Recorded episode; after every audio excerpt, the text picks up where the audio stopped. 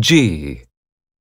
You have 10 seconds to read the situation and question number 25.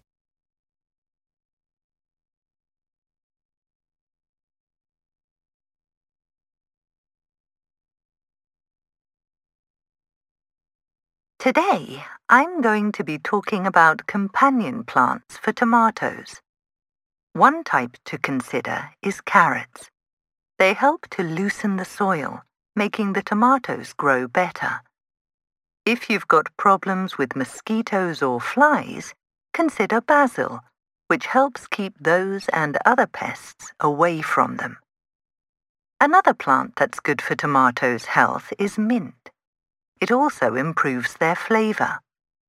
One plant to avoid, though, is cabbage, which actually produces a chemical that can damage tomatoes.